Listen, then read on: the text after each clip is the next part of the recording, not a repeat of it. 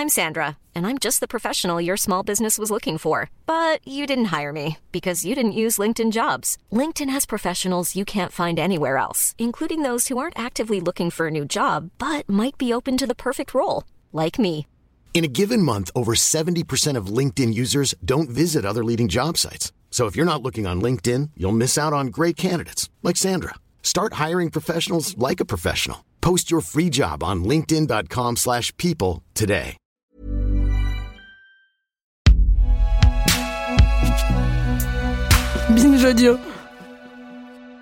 En ce moment, avec qui ai-je cette conversation? Docteur Fletcher, je suis Barry. Cela ne ressemble pas à Barry.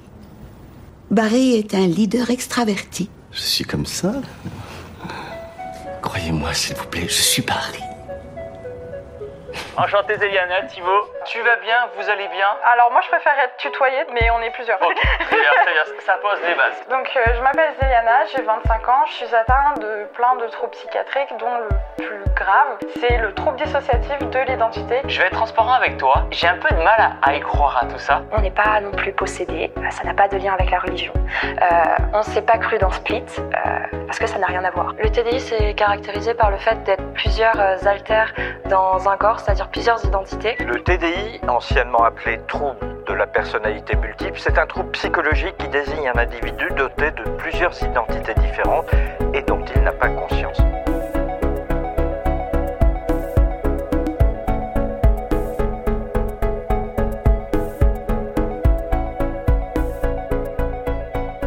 J'ai eu une enfance euh, hyper compliquée. J'ai été traumatisée et maltraitée depuis que je suis toute petite.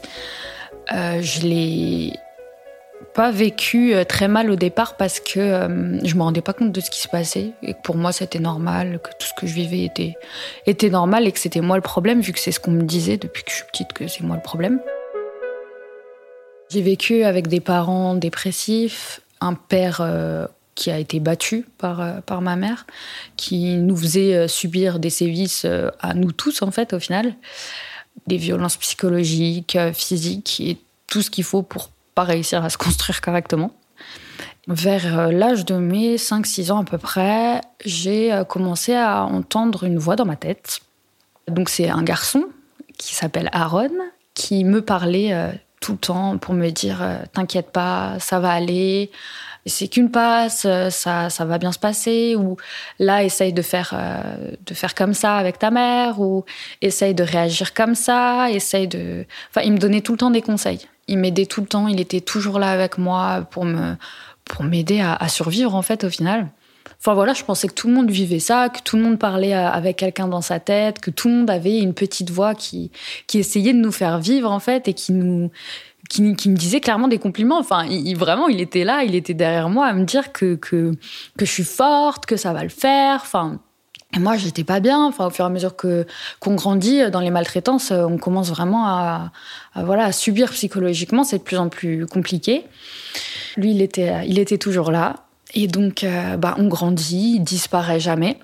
Et euh, moi, je me pose pas de questions. Pour moi, tout le monde, tout le monde a cette, cette voix-là dans sa tête. Quand euh, je commence à arriver dans, l'adolescence et l'âge adulte, je me sens en entre-deux. Je comprends pas trop ce qui se passe, en tout cas dans, ma tête.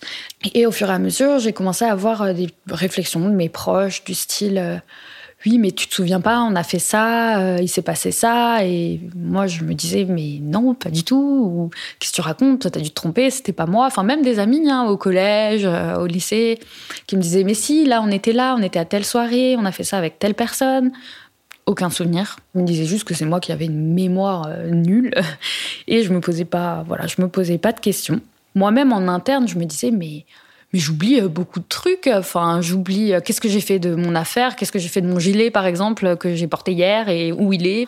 Je perdais plein de choses et je comprenais pas euh, comment euh, je pouvais être euh, aussi euh, maladroite, euh, aussi inattentive, euh, tout ça.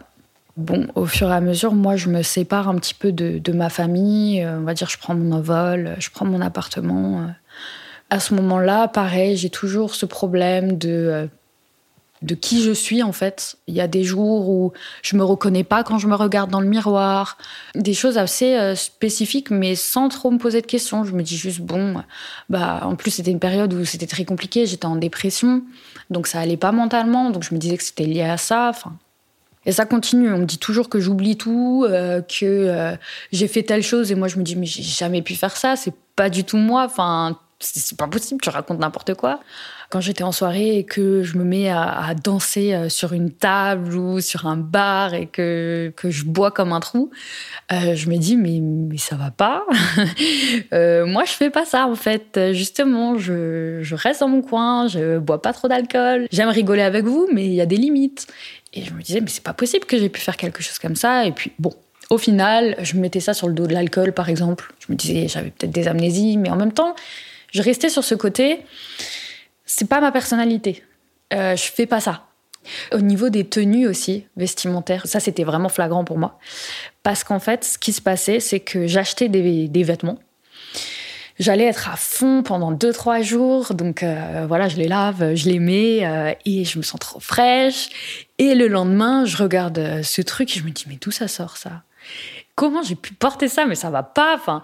Et après je me retrouve en jogging avec des t-shirts larges et je me dis c'est ça mon style. Alors ces fringues j'ai fini par les donner à ma sœur. Et euh, le lendemain je me dis mais oui il est passé mon haut euh, rouge avec des petites fleurs que j'ai mis avant-hier? Et ben euh, ce haut avec les petites fleurs il a disparu. Je l'ai donné sûrement à quelqu'un. Sauf que je m'en souviens pas. Des années plus tard bah du coup j'ai trouvé un boulot en tant que vendeuse je me suis dit, bon, il faut que je travaille de toute façon, je le fais. Et puis, j'étais hyper sociable avec euh, les clients, euh, je savais quoi leur dire, je rigolais même avec eux, euh, j'étais à fond. Et il y a des jours où, du coup, ben, j'évitais les conversations, j'évitais le regard des, clients, j'évitais bah, de croiser mon patron. Et c'est pas qu'une question d'humeur, c'était vraiment là une question de de personnalité. Euh, il y avait vraiment des, gros changements comme ça, d'envie, euh, de sentiments sur, sur le travail en fait. Je me rendais pas compte que ça m'impactait à l'époque parce que moi je me disais toujours ce truc de t'as des problèmes du, de changement d'humeur ou il y a quelque chose qui va pas chez toi, mais sans assumer et sans me dire ok je vais, je vais chercher euh, un psychiatre et me renseigner sur ce qui peut se passer en moi en fait.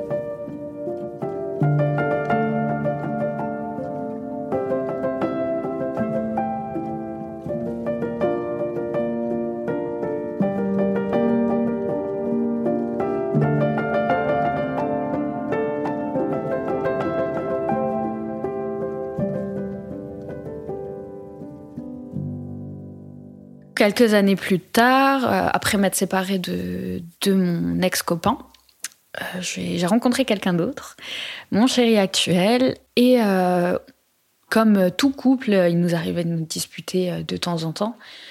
Et ben, il y avait des choses que, que je pouvais lui reprocher, mais qu'en temps normal, je lui aurais pas reproché. Si on allait se disputer parce que bah, j'étais jalouse, il allait euh, me dire mais c'est rien, c'est mon ami, il se passe rien en fait. Et juste après, je vais lui dire oui, mais je te crois, t'inquiète, il y a pas de souci, je, je te fais confiance. Et il va me dire mais, mais qu'est-ce que tu racontes Ça n'a aucun sens. Juste à l'instant, tu viens de me péter une crise. J'ai dit mais non, c'est bon, je te crois. Enfin, vraiment, mais persuadée de de ce que je dis. Enfin, j'ai confiance en toi et puis il y a pas de problème. Je, je la connais cette fille. Enfin, moi je l'adore. Alors que juste avant, euh, je venais de dire que en fait, euh, j'avais hyper peur, que euh, je ressentais qu'il y avait quelque chose d'ambigu. Et sur le moment, je m'en rendais pas compte. Je me souvenais de rien et je me disais juste que, ok, enfin, ce que tu me dis, bon, si tu dis que j'ai dit ça tout à l'heure, alors tu as raison, mais là, je te dis que j'ai confiance en toi. Et au fur et à mesure, ça a toujours été des choses de plus en plus fortes, de plus en plus présentes. Et c'est grâce à mon copain actuel que j'ai commencé à me poser plus de questions aussi sur ce qui se passait et à comprendre que c'était depuis un moment que ça se passait aussi. Et j'étais déjà un peu tombée sur euh, des interviews de euh, personnes qui ont le trouble dissociatif de l'identité. C'est un trouble qui se crée euh, pendant l'enfance, dû à des chocs émotionnels très intenses, très forts, ou un gros stress, des traumatismes. Vis-à-vis -vis des symptômes, c'est tout ce qui est donc déjà perte de mémoire, tout ce qui est euh, changement euh, de goût, que ce soit alimentaire, euh, vestimentaire, changement de de ce que moi je ressentais à l'époque, c'était comme un changement de personnalité. À chaque fois, il y a quelqu'un d'autre, à chaque fois, c'est autre chose, à chaque fois, je me souviens pas de ça. Donc les amnésies, on a souvent l'impression d'être hors de son corps, de pas comprendre trop ce qui se passe autour de nous, de pas réussir à comprendre où on est, ce qu'on est en train de faire, qui on est en fait.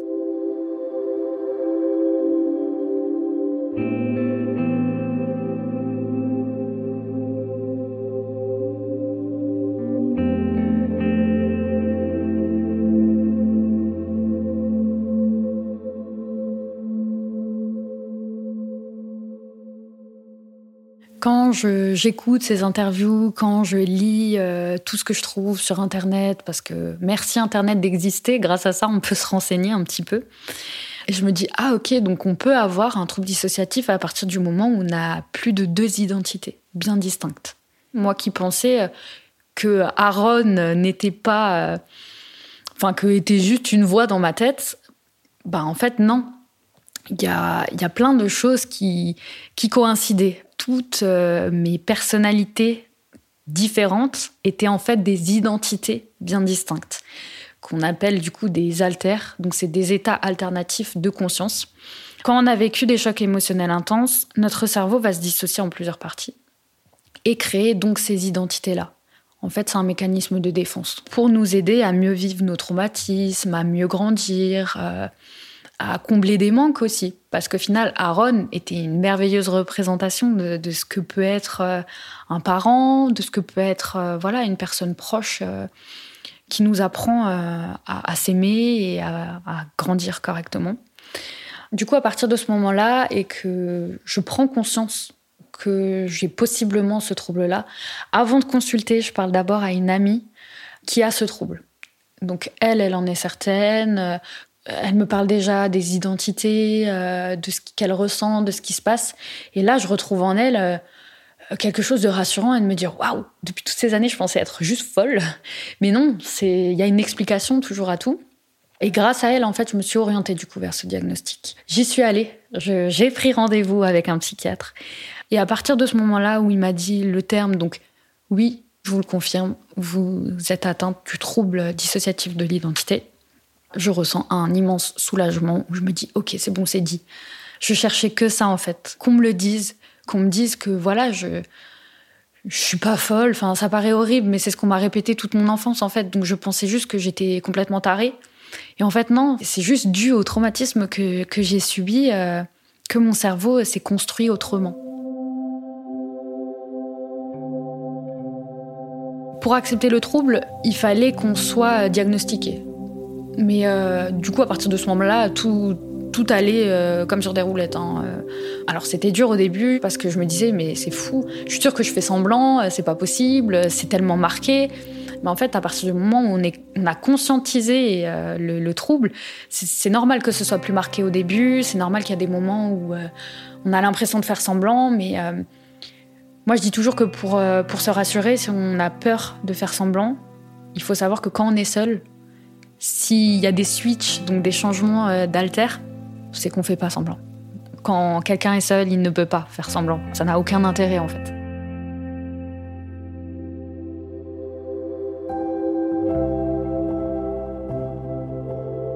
La première personne à qui je l'ai dit, c'était mon copain.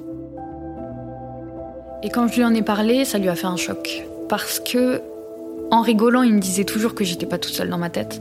Mais quand c'est réellement le cas et que sur le papier c'est écrit, là c'est différent. Il a réagi euh, en disant que, euh, que lui, il savait pas s'il pourrait aimer plusieurs personnes en même temps. Donc j'ai dû le rassurer sur ce point-là. Lui dire, euh, écoute, jusqu'à maintenant, tu m'as toujours connu avec ce trouble. C'est juste qu'on n'avait pas de mots là-dessus. Et il n'y a rien qui va changer. À part le fait où maintenant, vu que c'est conscientisé, il y a effectivement toutes mes identités qui vont plus facilement ressortir. Parce qu'en fait, tout le monde estime qu'on n'a plus besoin de se cacher, que maintenant c'est dit, qu'on a un immense soulagement et qu'avec les personnes de confiance, on peut en parler. Tu vas peut-être te rendre compte qu'il y a plusieurs personnes bien distinctes maintenant. Alors qu'avant, tu te disais juste que c'était peut-être des changements d'humeur, des choses comme ça. Mais c'est tout ce qui change. Et au fur et à mesure, bah, ça s'est fait. Euh, tous mes alters maintenant, euh, toutes mes identités sont complètement sorties euh, en sa compagnie.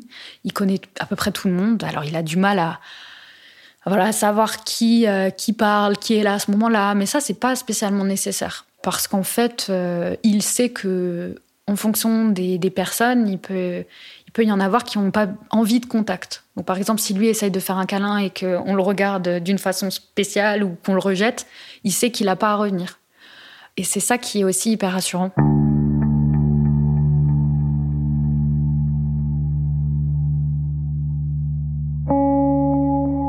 Les réactions générales hors de, ma famille, et même que ce soit dans ma famille, ça a été euh, assez bienveillant et beaucoup dans le questionnement euh, vis-à-vis du trouble en lui-même, vis-à-vis des alters. Ils se sont renseignés d'eux-mêmes. Maintenant, tout le monde euh, connaît ce trouble plus ou moins, enfin dans les grandes lignes en tout cas. Et tout le monde arrive à enfin me comprendre. Ça a été hyper important pour nous que tout notre entourage soit bienveillant et compréhensif parce que depuis notre enfance, en fait, on a été remis en question sur notre identité. Et là, enfin, pouvoir se retrouver dans, un diagnostic, dans des mots qu'on a réussi à placer, c'était important qu'autour ce soit compris et enregistré. Et ça a été le cas, et, et heureusement, parce que grâce à ça, euh, on réussit à avancer encore mieux euh, tous ensemble.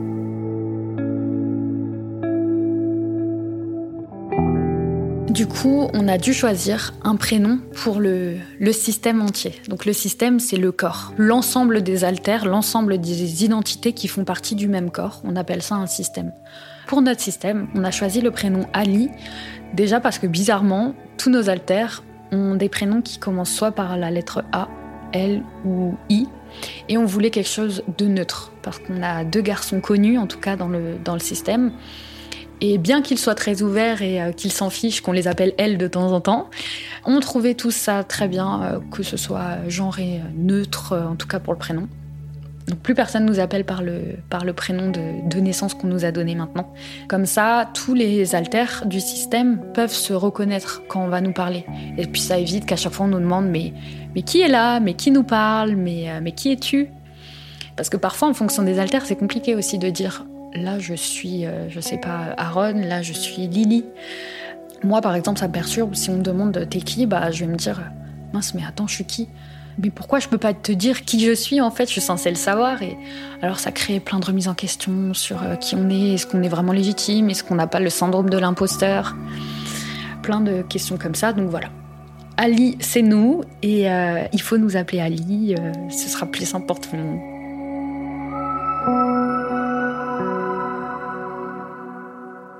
Dans notre système, on est à peu près 13. On est probablement plus. Euh, c'est juste qu'on ne connaît pas encore tous les alters et que au fur et à mesure des mois, des semaines, des années, on, apprend à les connaître, où ils arrivent, ils repartent. Enfin voilà, c'est assez, c'est assez complexe. Et c'est eux qui euh, ont choisi leur prénom. Soit ils les prennent parce qu'ils trouvent ça esthétique, euh, soit ça vient de, choses qu'on a pu entendre, de prénoms qu'on a pu entendre, ou de musique. Par exemple, euh, Aaron, il a son prénom par rapport à une musique. Euh, Lily, d'ailleurs, une altère aussi de mon système, a ce prénom-là vis-à-vis de, cette chanson aussi. On a Alice, Alice qui est l'alter little, donc l'enfant du, système. En tout cas, pour l'instant, c'est la seule, mais en tout cas la seule qu'on connaisse. Et elle, euh, elle s'appelle Alice euh, par rapport à Alice au Pays des Merveilles, qu'on porte très fort dans notre cœur. On a Lola, qui vient aussi d'une musique de Superbus, Lola. Et je pense que ça lui correspond bien. Voilà, on a des alters avec différents prénoms pour euh, différentes raisons. Et des fois, ils se présentent Coucou, moi je suis telle personne. Et nous, on est là Ok, bah bienvenue. Et voilà. C'est important que chaque alter ait un prénom parce qu'on arrive mieux à s'y retrouver et on arrive mieux à se connaître. Et en tout cas à dire, euh, là par exemple, euh, telle, euh, telle réaction c'était c'était Alice, telle réaction c'était Alicia, ce genre de choses. Enfin pour nous, un prénom c'est une identité. Et, voilà, on est tous d'accord là-dessus. Pour vivre avec tout le monde sereinement, c'est sûr qu'il a fallu qu'on s'adapte à certains changements notamment euh, alimentaire. Maintenant, on comprend que certains haltères n'ont pas les mêmes goûts. Par exemple, on achète de la, pâte à tartiner euh, au supermarché. Il y a Alice qui a forcé pour l'avoir, sauf que personne n'aime ça. C'est la seule, et donc il va traîner au placard pendant trois mois. On s'adapte à, tout le monde pour éviter déjà euh, principalement les crises, les, disputes, parce que dans notre tête, ça peut arriver qu'on se dispute, qu'on soit pas d'accord. Pareil pour le travail. On travaillait à l'hôpital de base. Vis-à-vis de ce trouble, ça a commencé à devenir compliqué parce qu'on l'a conscientisé. Donc au travail, on a eu du mal à le camoufler. De base, on a des alters qui s'occupent principalement du travail. C'est beaucoup plus simple. C'est ceux qui gèrent le mieux, qui sont le plus assidus, qui comprennent le mieux euh, les tâches. Mais euh, au moment de la conscientisation, bah, c'était le, fouillis, c'était le bazar. Donc il y avait beaucoup d'alters, euh, bah, des alters notamment en dépression qui venaient pendant le travail, et ça, c'est juste pas possible. Des haltères hyper sociables, alors que travailler dans un hôpital, faut faire quand même attention hein, quand on parle à quelqu'un. C'était plein de choses comme ça, donc euh, voilà, on a arrêté de travailler pour se recentrer en fait sur nous-mêmes. Pour qu'on ait une bonne harmonie au sein du système, il a fallu faire des concessions. J'ai des haltères, par exemple, qui sont assez euh, brutes de décoffrage. Donc il a fallu qu'on se mette d'accord sur les façons dont ils allaient s'exprimer que euh, notre entourage est très important pour nous et que s'ils réagissent toujours trop euh, d'une façon impulsive, ben on risque de blesser des personnes. Alors, ils écoutent pas toujours, parfois ça sort malheureusement, parfois voilà, leur personnalité prend beaucoup trop de place et on peut pas leur reprocher parce que c'est qui ils sont et s'ils sont là, c'est pour une bonne raison. En fait, il faut juste réussir à s'entendre avec à peu près tous les alters pour ce qu'on va faire, comment et avec qui. Par exemple, euh, maintenant, on a des alters qui vont vraiment euh, faire attention dans les relations sociales. Parce qu'il y en a qui venaient parfois un peu trop sur la défensive pour essayer de protéger au cas où il se passe quoi que ce soit. Là maintenant, c'est plus des alters euh, sociales qui vont être là, un peu plus joviales. Parfois, il peut arriver toujours qu'il y ait des changements d'alters, c'est normal. On ne peut pas non plus les emprisonner. Mais on se met vraiment d'accord sur ce qu'on va faire tous ensemble. Par exemple, euh, pour gérer euh, certaines de nos amnésies, on écrit dans nos notes euh, quand il se passe quelque chose avec quelqu'un. Par exemple, avec notre copain, Lola va se disputer avec notre copain et Lily va arriver en mode "Et eh, coucou chérie, comment ça va? Et ben notre chéri, il va pas trop être content, il va se dire "Mais en fait, on vient de se disputer." Et Lily, elle va être là "Mais non, pas du tout, enfin trop triste." Et donc on écrit tout ça dans les notes pour un peu se rappeler de ce qui s'est passé et où on a mis nos affaires. Euh, les post-it pour pas oublier de prendre nos médicaments tous les jours parce qu'on a un traitement à prendre, pas pour le TDI. Tout ce genre de choses qui peuvent nous aider au quotidien en fait.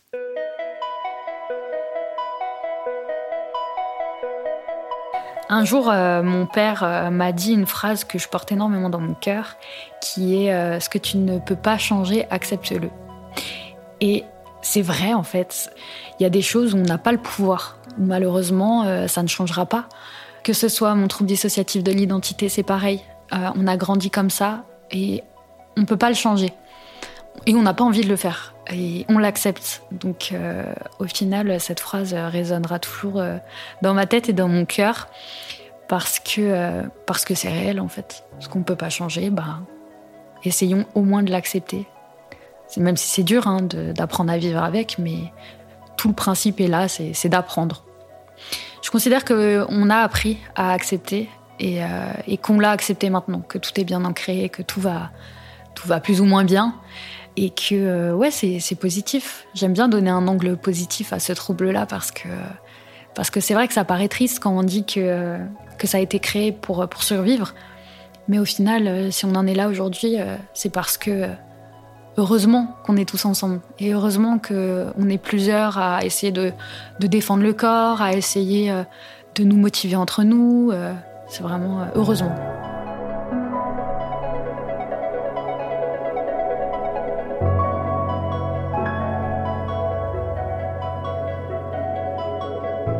Après la pluie est un podcast de Binge Audio. Entretien mené, enregistré et monté par Inès Guiza. Réalisation Quentin Bresson. Production, Naomi Titi. Coordination éditoriale, David Carzon.